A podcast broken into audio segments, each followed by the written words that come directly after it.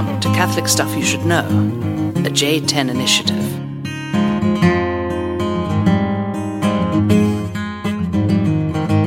Hello, welcome to Catholic Stuff You Should Know, a J10 initiative. He's over there giggling and peeling his orange. Well, it's just like, it's almost like... It's always funny just how we started, because... No, I'm an awkward person. I think we all tend to start it very officially, except Goebel, who I always try to record doing his funny noises before we actually get recorded. Well, Father John always got upset with me with the way that I would rando openings, yeah. And he wanted it to be just very clean and... Well, for years it was, standard, right? Standard. I'm not even talking to the microphone right now. For years he would do it, right? Welcome to the podcast. Well, not while we were together. That's how we began. Or while we were podcasting together. Mm-hmm. I got to be careful. Today's Valentine's Day. Yeah. Yeah. Well, it's been saying things like when we were together. Okay. Back when we were together. Right. Yeah. No. It ain't like that. So, how's your Valentine's Day been? Do you have any... Work, dinner with you. Yeah. Recording podcast. Yep. Sounds familiar. That's about the same for me. Now, we had all the kids at the school. They were all dressed up in like red and white and pink. Nice. And it was just very Valentine's-y. The blood coming out of St. Valentine's' neck. Yeah, colors. This guy is a martyr. Yeah. I don't know the story, though. I don't either. I know he's a martyr. That's it. All right, somebody tell us the story. He's been trumped by Sir Methodius even in the West, so... Oh, yeah. So today is Cyril and Methodius. Yeah. And I read, you'll have to tell me this. So I read in my office of readings this morning, Constantine, near the end of his life, entered a monastery and renamed himself Cyril. Yeah. I think after this particular saint, the missionary and... Would it be? No. So Cyril, the Cyril Methodius, Constantine was his birth name. He changed it to Cyril when he became a monk. So the Cyril Methodius, this is that the guy. Cyril. I thought we were talking about the King Constantine, like or the Emperor Constantine. So that he makes was, much more sense. I don't even know if he was named after, but he was. But yeah, his religious name was Cyril. His name in the world was Constantine. Yeah. I think what confused me was the title on the Office of Reading was from the... And then it was like quote or italicized, the life of Constantine. Right. So it's like, well, I'm going to assume that's the emperor. Yeah, right. But it's not. And And I think they're centuries separated, aren't they? Yes. So, yeah, Constantine the Great was 4th century. Cyril of Cyril Methodius was 9th century, early to mid-9th century. Yeah. These guys were studs. Oh, they invented an alphabet and... In order to write down the language, learn the language, and translate a Bible into... Barbarian. Slavic. And two Slavic barbarians. There's lots of different barbarians. How dare you? That's true. I'm sorry. There are Germanic barbarians, and there are Irish barbarians, Scandinavian barbarians. This was the Slavic barbarian, which Slav just means slave. Oh, really? They were named after being slaves. But then he made it. He knew he spoke Greek. So if you look at Cyrillic, the language named after Saint Cyril, who wrote it, which is now still what they call the alphabet used in Russia, Ukraine, Slovakia, etc. So they called it Cyril, but it's used by all the Slavic peoples, Slavic peoples. But they did go to a certain region, didn't they, as missionaries? Yes, I mean it wasn't like these. Slavic people is just a reference to any slaves anywhere. Yeah, I mean the Slavic people is obviously a reference to a certain region, which is now Ukraine, Slovakia, Romania, Poland. Romania is a Latin language though, so it's a little bit different, but Latin-based language. So any of these people who spoke this language. Yeah, so they went to them. They didn't have a written language. They certainly had a spoken language, of course, and so they went there intending especially to translate the scriptures, to allow them to have the written scriptures in a language they would understand. I love it. So, yeah. Cool. Well, pray for us, great missionaries. Exactly. Brothers and missionaries. Methodius became a bishop. We don't know if Cyril did, so we just call him a monk, but we knew he was a monk at least. Oh, okay. Hence the name change, you know. Right. There are many Eastern Christians today who will actually change their name at chrismation if they come into the church, if they convert later on. They'll change their name then. I think it's just kind of a cool thing to do. Or like Chrysostom Frank, Basil Balki, they change their name when they get ordained. Wait, are you going to change your name? I would have changed it into Michael if it wasn't Michael, but I'm already ordained. Well, you can't. So. That's not a change. Right. Well, I did. I changed. Did you officially change? It's like I'm like imagining this paperwork with the state. I want to change my name, Michael, to Michael, please. Yeah. My mom named me after the curator of our local museum. So really? I just totally made that up. I don't know why I said that, but it was like I was wondering. I changed it from. No, my mom named me after St. Michael, so I really couldn't have changed it into anything. I think my parents just liked the name Michael, but I sure like the patron. And I've really taken to it. You know what I almost said earlier? I almost said she named you after, like, the milkman. No. I was like, come on. Sorry, Mom. Valentine's Day, dude. Curator of the local museums. It makes it sound very highfalutin and sophisticated. I just thought that was like a New Mexico reference. There's a lot of art galleries, aren't there? There are. Well, Santa Fe, yeah. Santa Fe. There's as many art galleries in Santa Fe as there are drug corners in Albuquerque. Okay. If that's saying something. There's not a lot of local curators in Albuquerque. I don't even know how to say that in a gangsta way, but yeah.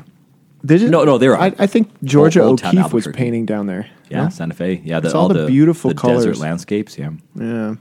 Absolutely. Particular. There's like reds and oranges, and the blue of the sky is different. The Sandia Mountains, right outside of Albuquerque, where I grew up. Mm-hmm. My high school was Sandia High School. It just means watermelon because the mountains look like they glow in the sunset. You get the sunset on one side, the beautiful reds. Then you get the red on the mountains on the other side. So you're like surrounded by these beautiful reds. But yeah, it just means the reservation, Sandia Reservation, Sandia High School, Sandia Mountains, all named after the mountains that look like watermelon because of the red. Wasn't that the high school in Bill and Ted? The Excellent Adventure? I don't know. Was that Sandia High School? San Dimas, maybe. Oh, okay, yeah. Something like that. I saw that a long time ago, I don't remember. I like that movie. Yeah. Greg Peterson likes that movie. Shout out, Father Greg Peterson, I think. If you're ever in charge of leisure, what do we call it when we're on Villa? So the companions, when we go on Villa, there's just this kind of week-long hanging out with each other with nothing much else to do. But somebody's in charge of, it's not leisure, it's called... Entertainment. Anyways, somebody's in charge of that, and they get to bring movies or go. Peterson one year brought just a bunch of Nerf guns. Oh, that was cool, though. Nerf guns and rubber band guns, yeah, that was a glorious... He loves Dude Perfect. If any of you family people out there want to know what to watch on YouTube to get excited about contests and competition, Dude Perfect. Oh, is that the guys that like... Because it's like clean evangelical guys... Is it they do like the trick shots, basketball trick shots, things like that? Yeah, exactly. Okay. Frisbee trick shots. And they set up all these different contests. Yeah. But and we always wonder how many takes it took. Oh, I'm sure a lot. To, hundreds. Yeah. Probably. Oh, these things take a long time. Yeah. I was watching Joe Rogan talking to Alex Honnold. Do you know him? He's the guy who free soloed El Cap. Oh, yes. And yeah. There's like a film about it, and it's just... I think it's called Solo, right? Yeah. Is that the film? Yeah. It's just like real popular. No, it's not Solo, because that's the name of the Star Wars movie. Yeah. What is it's something Solo, the Solo, Han Solo, something like that. Yeah, something like that. Something Solo, anyway. But I was wondering about that. I'm just like, I think that guy has something wrong with his head. Like chemically, his survival instinct. He doesn't have fear or something. Yeah, it just can't be right. Don't try that at home. All those crazy videos of the Russian teenagers that climb to the tops of these massive radio towers. Oh, the towers! And then like swing the selfie sticks all around them, and it's like they're standing on top of it and just holding on by their feet. And I'm like, yeah, there's something wrong. I mean, their survival instinct. They've somehow either like they were born that way, or they've learned how to absolutely turn it off. Because, I mean, you should not be able to do that. No.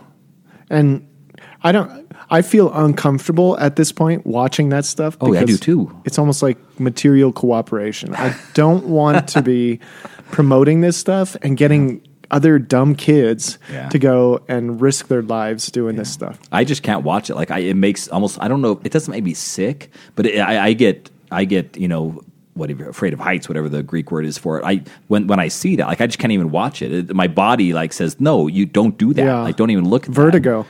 Yeah, right. That's probably exactly what it is. Yeah, vertigo. You get dizzy. I get vertigo just confused. Watching the video, even on my phone, like this tiny little phone, and I'm like, oh my gosh. Yeah, it makes me sick. I can't do it. I like that stuff. I like challenge, adventure. Yeah. I'm kind of an idiot and have been, but anyway, it's stressful, and I want to talk about something that's not stressful. Okay, unless you don't get it. Which is sleep. Oh, we had like a 2 hour long conversation over dinner about what your topic was. And are you basing this on my one comment about hobbies? Yeah, that's awesome. Yeah, okay, let's do it. Well, I gave Father Olo like a very convoluted, huge, sort of disparately connected kind of conspiracy theory about world history and my own heritage and modern psychology meets modern sociology and economics, and everything was connected, and it just was too much. We were sitting at a communal table at Teller's. Yeah, and I thought, I wonder if the other people around. Poor Olo, he's heck? Like, you're ruining my friendships with all these people around me, and I'm getting all non-politically correct. So I'm guessing we're not doing that for understandable reasons. We're gonna talk about sleep. All right, let's do it, because it's Valentine's Day, and sleep is something I have learned to love. And there are many saints that have talked about sleep. I don't think I could quote them all right now, but. Teresa, is it? Well, Teresa Littleflower, St. Thomas Aquinas, right? Oh, boy. They all talked about naps and sleep and things like that. Anyway, well, we can get into it. Let's see what you're doing. Yeah. Where are we going with this? Give me some of that. I just want to explore images of rest in Christian heritage. And, of course, I'm a biblicist, so I immediately think of Bible stories, right? And I won't just kind of list them like we did with the Bible birds. Okay. That was fun, and that's worthwhile. But I don't think I've ever listened to that one yet. Kind of want to focus on. Well, it was just Goebel and I riffing on birds. Very strange. I'll have to check it out. But actually, you know what I thought of? Because like you said, you're a scholar, so you thought of the scriptures. I'm being a pastor. I thought of like, what does it come to the Christian life? The most tension-filled sleep situation is like when the moms in the parish talk about how long do you let your kid sleep in the bed with you. Oh, that's like my pastor's mind is like, why would a kid want to sleep in bed with their parents? And what does that have to do with the Christian life? How long do you let them stay there? You know, is it a form of natural birth control at some point? Well, whatever the Christian response is to sleep. But anyway, I'm interested to see where you go with this. Wisdom? I mean, pastors are full of wisdom about these things. Yeah. That's absolutely outside of my scope. Can you answer that one? No, we need Leah back here. Yeah, right. Exactly. Okay. Nope, I want to talk about sleep in the abstract. All right. So, let's see. One thing that plagues humanity ever since the fall is that God had said, by the sweat of your brow you will live your life or save your soul. Or whatever. I kind of fear and trembling, work out your salvation in fear and trembling, St. Paul says. Well, that's true, too. Yeah, so this is kind of part of our lot that we are pushed and pushed by life, especially at a certain point. Like, kids are just having fun, and I don't think they really feel the pressure of having to produce something, you know, be successful, be responsible, right? You know, occupy their time, and they're really good at, like, wasting time. Yeah, and they're really good at sleeping. Yeah. No? That's probably physiological, like they are growing, so they have to sleep, right? But the rest of us, it's like, as an adult, I wonder, like, if they could make a drug that allowed me never to sleep, but to stay physically healthy, would I take it? Yeah, I would. Yeah. I mean, I wouldn't want to. You're kind of a night owl. Yeah, I wouldn't want to. I mean, I like the idea of sleep. I like the idea of rest. I like the idea. I mean, I enjoy it, of course. I mean, I look forward to it. I love naps. But I think if you could tell me, you could. I honestly, my first impression would be I'd be a better pastor. I'd serve my people better if I could stay awake longer. Yeah. But I know that's not true. Time. It's unnatural. It's not true. But that's my first impression, is to say the more time that I'm spent awake, the more time I'm actually doing something for the kingdom of God. And that's wrong. It's false, but it's my first impression. Yeah. I think, no, that's kind of like the problem. It's just life is overwhelming. There's too much stuff to do. Yeah. And I can never empty my email inbox, right, ever. I mean, I don't think I've emptied this thing since I don't know, maybe it's got to be like 15 years. And I'm always sitting on at least 25 emails that I haven't responded to. Father John empties his email box twice a day. Really? Yeah. Holy cow. Oh, he just clears it. He lives with that kind of like discipline, but also simplicity. Yeah, that'd be nice. You know? Oh, I'd love that.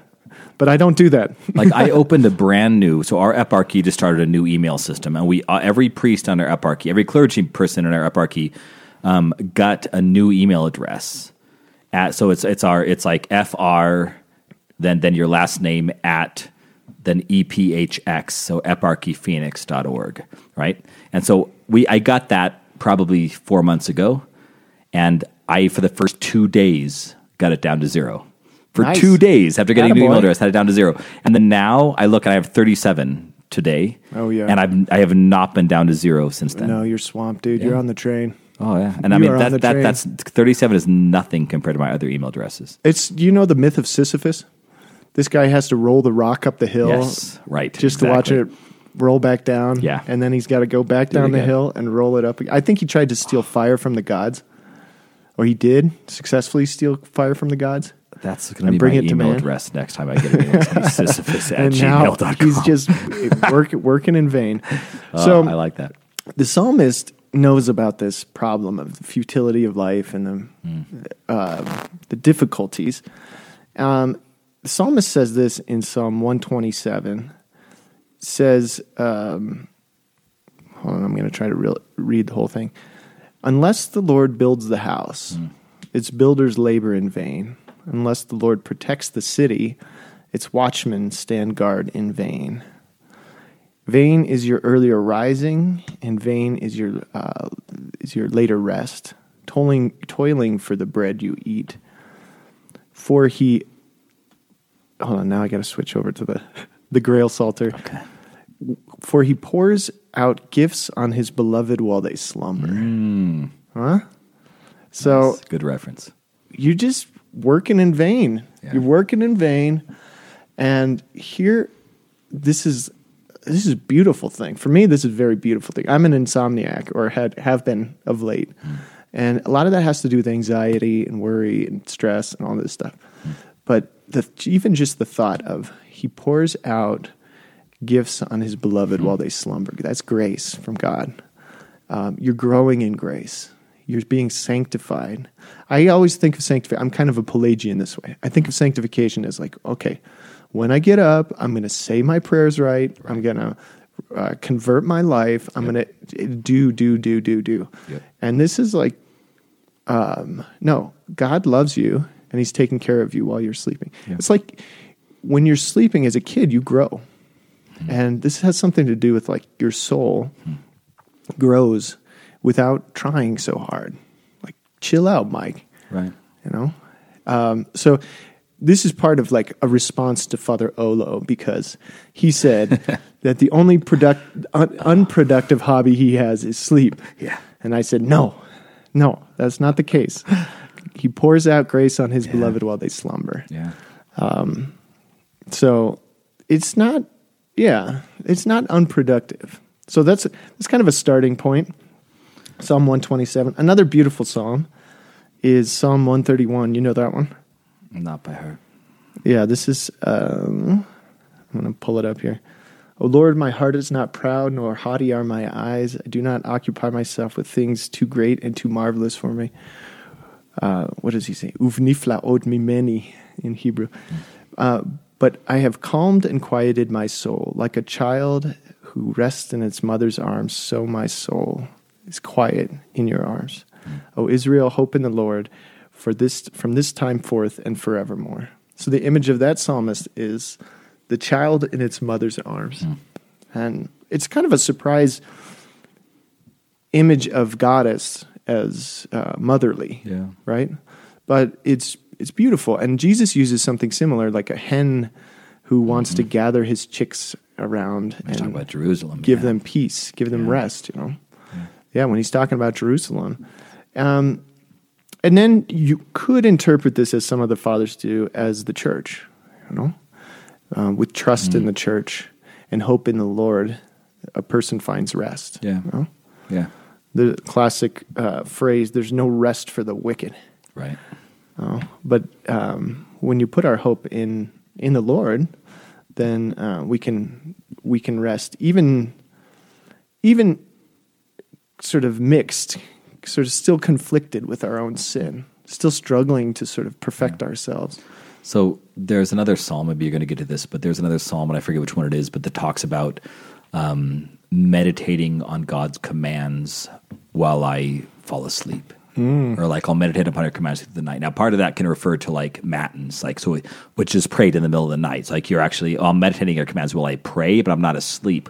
But there's this question about this, because a lot of sin happens while we're falling asleep. Mm. A lot of, and I've talked about this before, a lust, you know, because our bodies, our minds, our bodies are weaker, so are our spirits. But a lot of like self-hatred happens while we're falling asleep. You know, we're kind of going throughout the day and just yelling at ourselves for doing this wrong and this wrong and this wrong. But I wonder if there's something about like if we are truly graced while we sleep, using all these images you're using in the scriptures use, if we're truly graced while we're asleep, can we make that more or less effective by what we do before we fall asleep? Like, is there something I love falling asleep praying the Jesus Prayer. I love falling asleep writing my homily for the next day. I love falling asleep just mulling over the literature that I read that day. Or just explicitly praying for people, or like one of my favorite things. I actually preached on this before I did it, and then I was like, "Well, practice what I preach." I thought if I could go to bed, like actively forgiving the people that hurt me that day.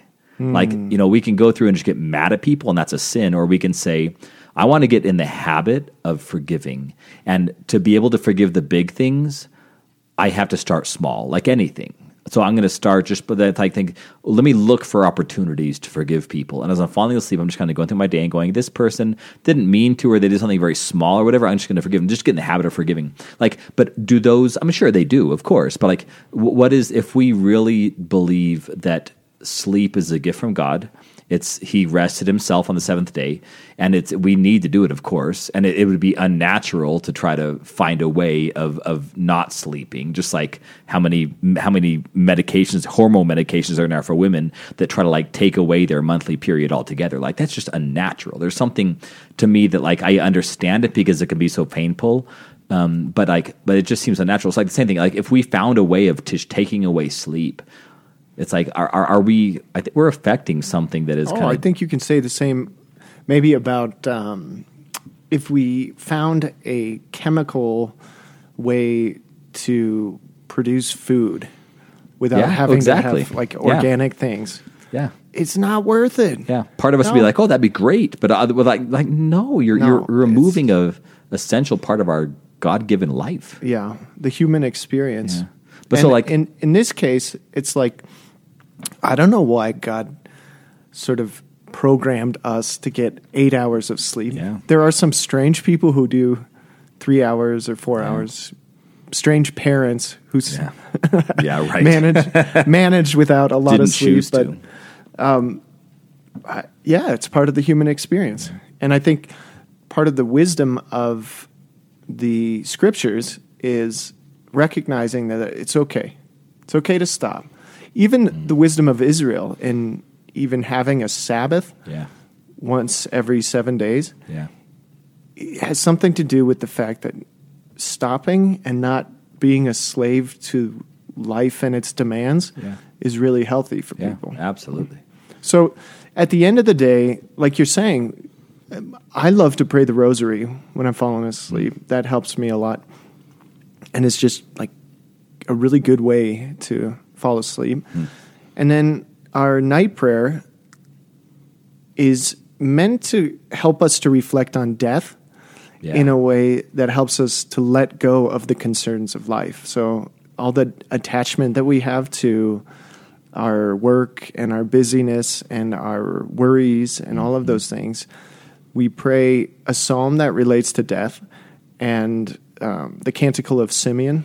Yep. Lord, now you let your servant go in peace, which is like, I can die now. Yeah. I can die in peace. Yep. And we use little refrains that come from Jesus on the cross. Into your hands I commend my spirit. Okay. Right? So there's something of a... Lord, grant me a restful night and a peaceful death. Yeah. Right? The antiphon. Exactly. Beginning and the antiphon. Yeah. Yeah.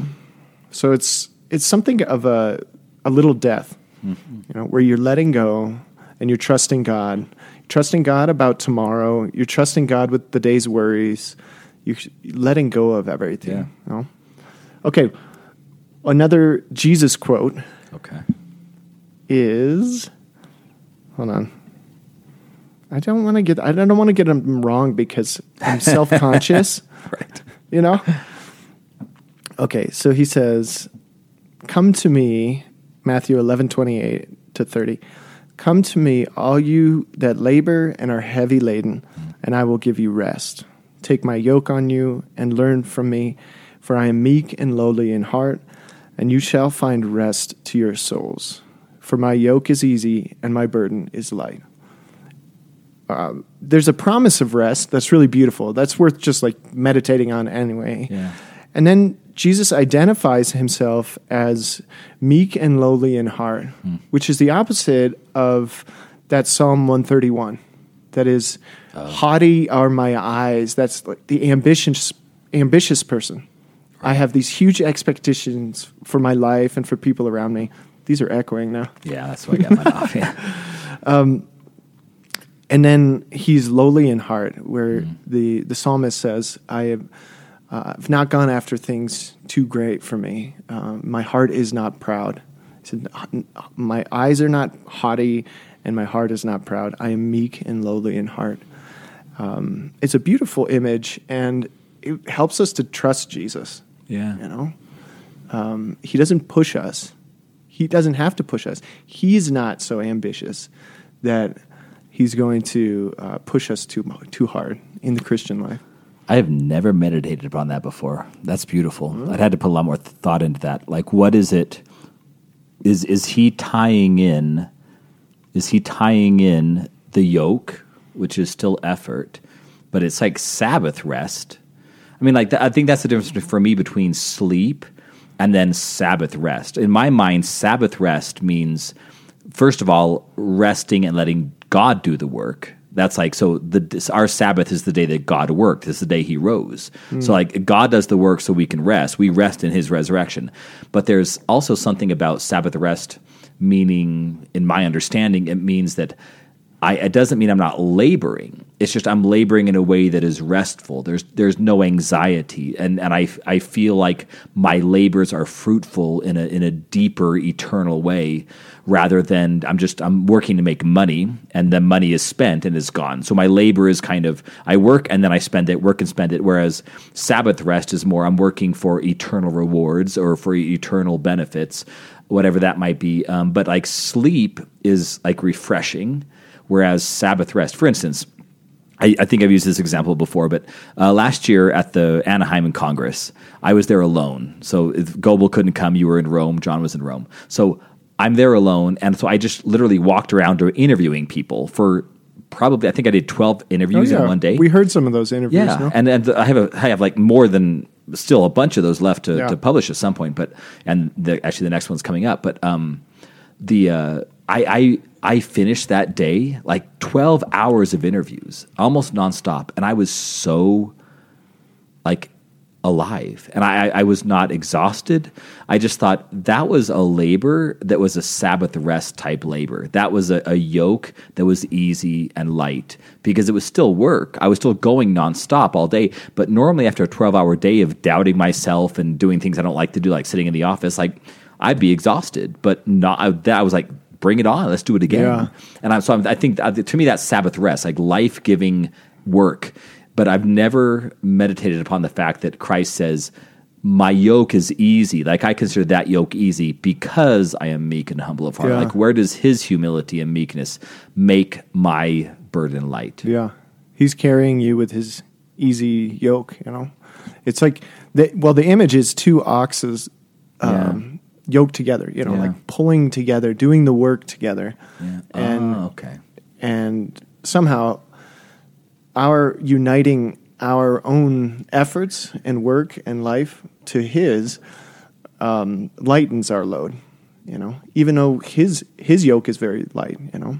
We're taking on his. I think we're shaking off ours and taking on his. So if we have, in other words, we want our companion in the yoke to be meek and humble of heart, because that makes the labor easier, rather than having our companion, if there's two in each yoke, rather if our companion in the yoke is arrogant or, you know, competitive, it's going to make our time in that yoke a lot harder. It's exhausting, yeah. Yeah, I never thought of it that way. They're going to push you, they're snorting. Yeah. Because that applies to Christ, but it also can apply to the way that we work together. Yeah. So like as a pastor, I can make the volunteers in my parish, I can make their lives easier, even though they're laboring and they're volunteering, by being the companion in the yoke and being meek and humble of heart can actually make their burden lighter. Same burden, but their companion in the yoke actually makes it easier for them. Yeah.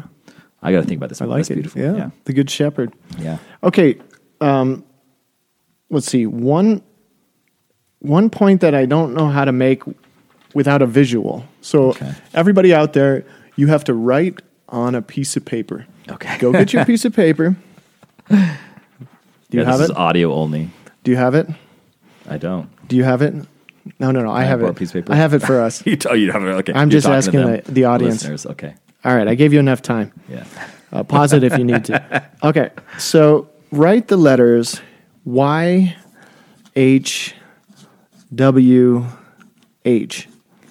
I like capital letters. Okay. They said, somebody told me that's a sign of like neurosis. Do you write in all capitals? Anyway, this is the Tetragrammaton transliterated, right? Mm-hmm. Okay, so that's the name of God as revealed to Moses. He just wrote it in Hebrew for me to see. We don't, well, just to prove to you, since you know the Hebrew alphabet, that the consonants are basically the same thing. Okay. So YHWH. How do you say that?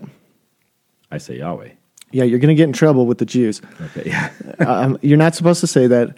Unpronounceable name of God. You're not supposed to. Yeah, you're not supposed to pronounce it. There's no vowels. So Jehovah's Witnesses will say it's Jehovah. Yeah. Most biblical scholars say Yahweh because that's the way to use the verbal root to say I am. Okay. And God kind of explains, after he reveals this name, he explains I am who I am. Right? Okay. So, but the fact is that since the fall of the temple, we don't know how to pronounce this. Right. And no one claims to, right?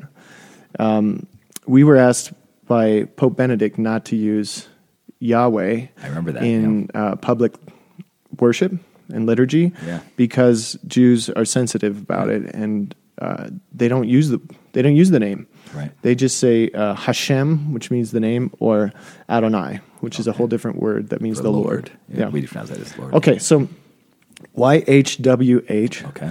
My professor in high school, my theology professor, Michael Peppard. Shout out, Michael. Nice. Dr. Peppard, I'm praying for your dad and reading your book on Dura Europis, the first Christian church.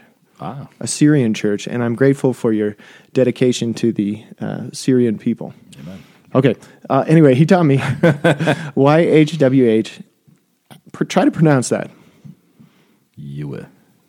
Nope. You're using vowels. Try to pronounce it without the... There you go. You're getting closer. So he proposed this. Oh, okay. Oh, breath. Yeah. Okay. So the idea is that with every breath that we take, we're praying the name of God. Amen. And which is very much the Jesus Prayer. Even while that's it, yeah. The Jesus Prayer is another version of the same, But even while we're sleeping, we're praying this with every breath that we take. Beautiful. even like when we've shut off from our consciousness. Yeah. We're snoring. Built. Snoring is the unpronounceable name of God. I guess snoring is mispronunciation. But it's something of the same idea. Yeah. You know, God pours out. Oh, hello. That's how a loon breathes. Loon's praying. No, but the human breath is this prayer to God. Yeah. I think it's pretty legit. I like it. I like that too. And it's really fed my prayer, so I'm very grateful for that. But it's restful. Yeah. Breathe deep and be aware of the presence of God. Oh? Amen. I think that's it. I was going to talk about Jesus sleeping in the boat while everybody else is freaking out, and Jonah sleeping in the whale. Yeah, being forced by Jesus God sleeping on Saturday to relax, dude. Yeah, and it had to take like a big fish swallowing it. Right. What else are you going to do with that? And then he got 3 days, and then he got thrown back into prophecy. That's it for the sleep.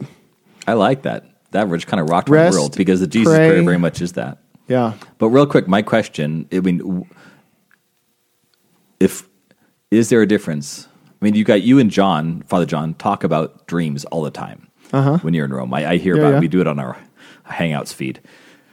Hear about sometimes Father John loves talking about what the dreams he's had. And there's very strange dreams. You guys just talk when you walk to St. Peter's in the morning for Mass. But anyway, I think there's something there about saying we tend to think that sleep is just a fruitless time. It's a necessary thing. But if there's a way of kind of investing in our sleep by meditating upon God's commandments, as the Psalm says, by praying the Rosary, Jesus Prayer, that has everything to do with breathing, it just seems that there's a way of making our sleep more receptive to what God's doing during that time. You know? Yeah. I mean, somehow dreams are like related to life. Yeah, I don't put a lot of faith in dreams as far as Jesus speaking there. There's something about like the subconscious. Yeah. So I do think like the brain is just randomly firing with images that you have from whatever, your memory, from your day, from everything. Mm-hmm. And you can't pretend that those things, everything means that something, you know? Oh, yeah. But I do think a lot of emotions are processed with this random brain function. Yeah. I think that's part of what's going on and how we are restored to health through sleep. There's certainly been times when I've had a dream that woke me up and I could not fall back to sleep again. And there's a prayer in the Byzantine evening prayer that asks God for freedom from disturbing dreams.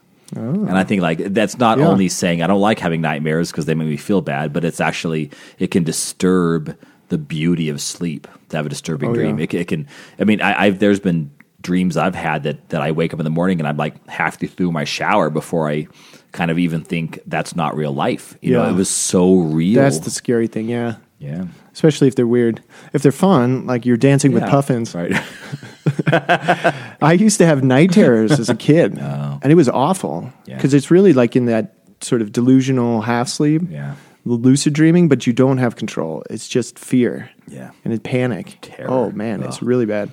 Yeah. I'm glad. Thank you, Lord, for letting that go away. I want to finish. I just remembered that I had this poem on sleep by Charles Péguy that I gotta read. You want to do shout-outs first? You want to do shout-outs after that? After. Okay, so I think you are correct in some fundamental way about this distinction between Sabbath, refreshment, and rest, and then sleep as such. Okay. But one of the problems of our contemporary world is that things are so efficient, and I think we've just developed a sort of rhythm of life that is very fast-paced and busy. Mm-hmm. And this French existentialist, poet, theologian, social activist named Charles Péguy wrote a beautiful poem about hope. As it's really about hope as this girl who brings hope to everybody. Hope that sort of sheds a light on the darkness and then points a direction of toward God and toward heaven. But there's a little section that's a poem on sleep, and I'm about to read that. Nice. He says this. And yet they tell me there are men who don't sleep. I don't like the man who doesn't sleep, says God. Sleep is the friend of man. Sleep is the friend of God. Sleep may be my most beautiful creation. And I too rested on the seventh day. He whose heart is pure sleeps, and he who sleeps has a pure heart. This is the great secret to being as infatigable as a child, to have that strength in your legs that a child has, those new legs, those new souls, and to start over every morning, always new, like the young, like the new, hope. Yes, they tell me there are men who work well and who sleep poorly, who don't sleep. What a lack of confidence in me.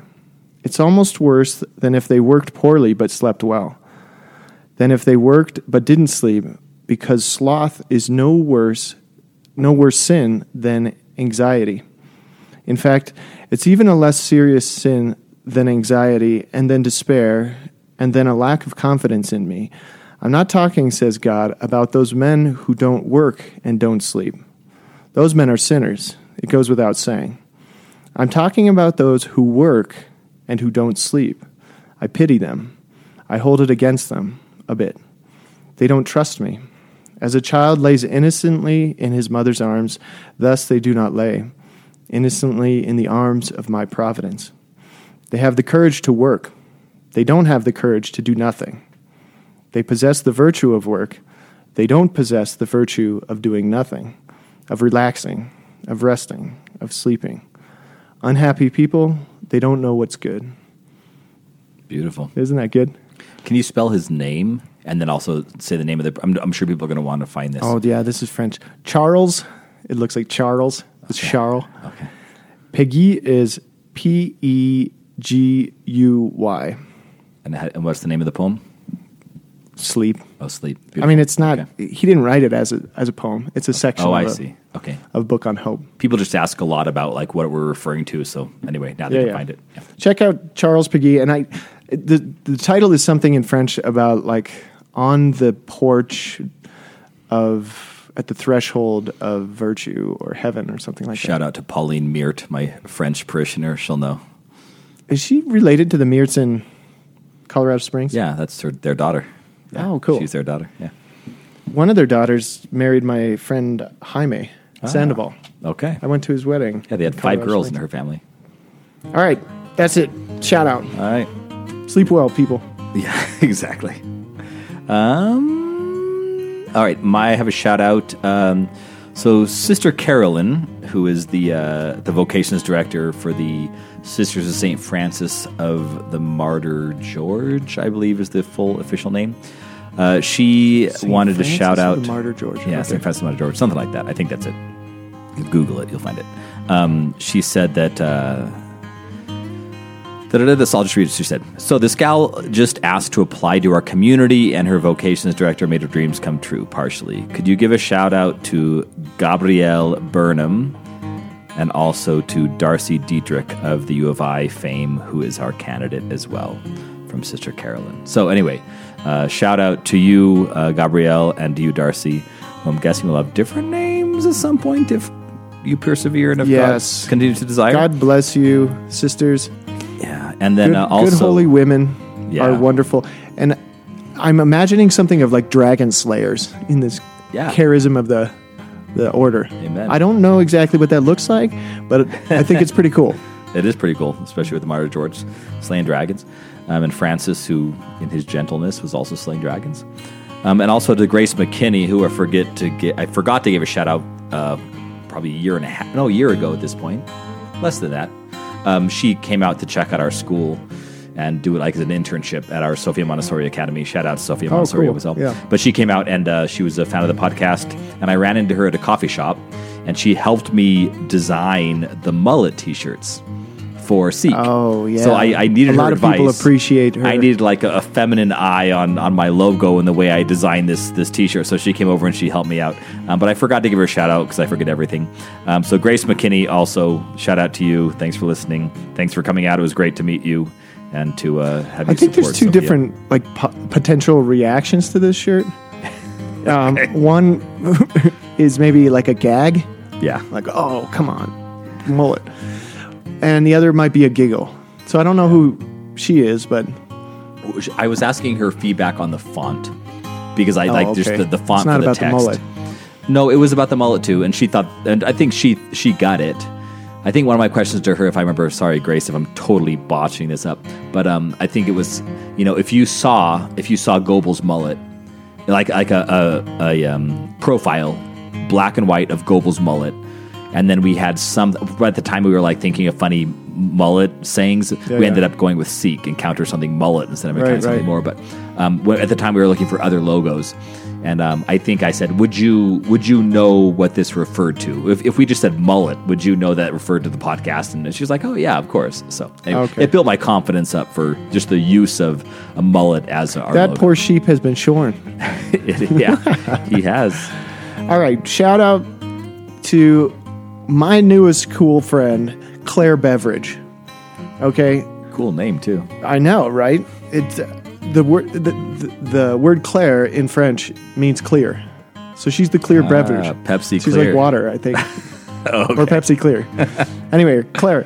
Pepsi Crystal. Was that it? She's an awesome PhD in like water control sciences. And for Southeast Asia, she studies dams. That's hilarious. And and she came along to the hut trip, Creatio hut trip. She came all the way from Seattle for it, and she's a great adventurer. Out in the backcountry, in the snow, and she was a delight to connect to. I took her over to Casa Bonita to make sure she had the real Denver experience. That's horrible. Also a shout-out to the Hat Girl, who is also the tattoo girl from Seek. I got these tattoos that are super cool. They're hand-drawn, faceless, I don't know, eyeless, featureless, portraits of each of the guys on the podcast. Great little, like, pen or pencil sketches. And I love it. And it might have been the only submission for the temporary tattoo contest. I think it was... I didn't even know about the temporary tattoo contest, honestly. Because I don't listen to every podcast that I'm not on. My bad. Yep. Okay, here we go. Her, well, I don't know. Do you mind if we give out your Instagram handle? Katie Rose Borello. All right, Katie. So you're gonna wash your hat. I'm gonna wash my hat. I promise. And then I'm sending you my hat. Yes, Katie, you are the best. Thank you. I don't think she'd mind, right? Us giving out her Instagram handle. You're not supposed to just say the name. Sorry. No Instagram handles. So, Kate Borello.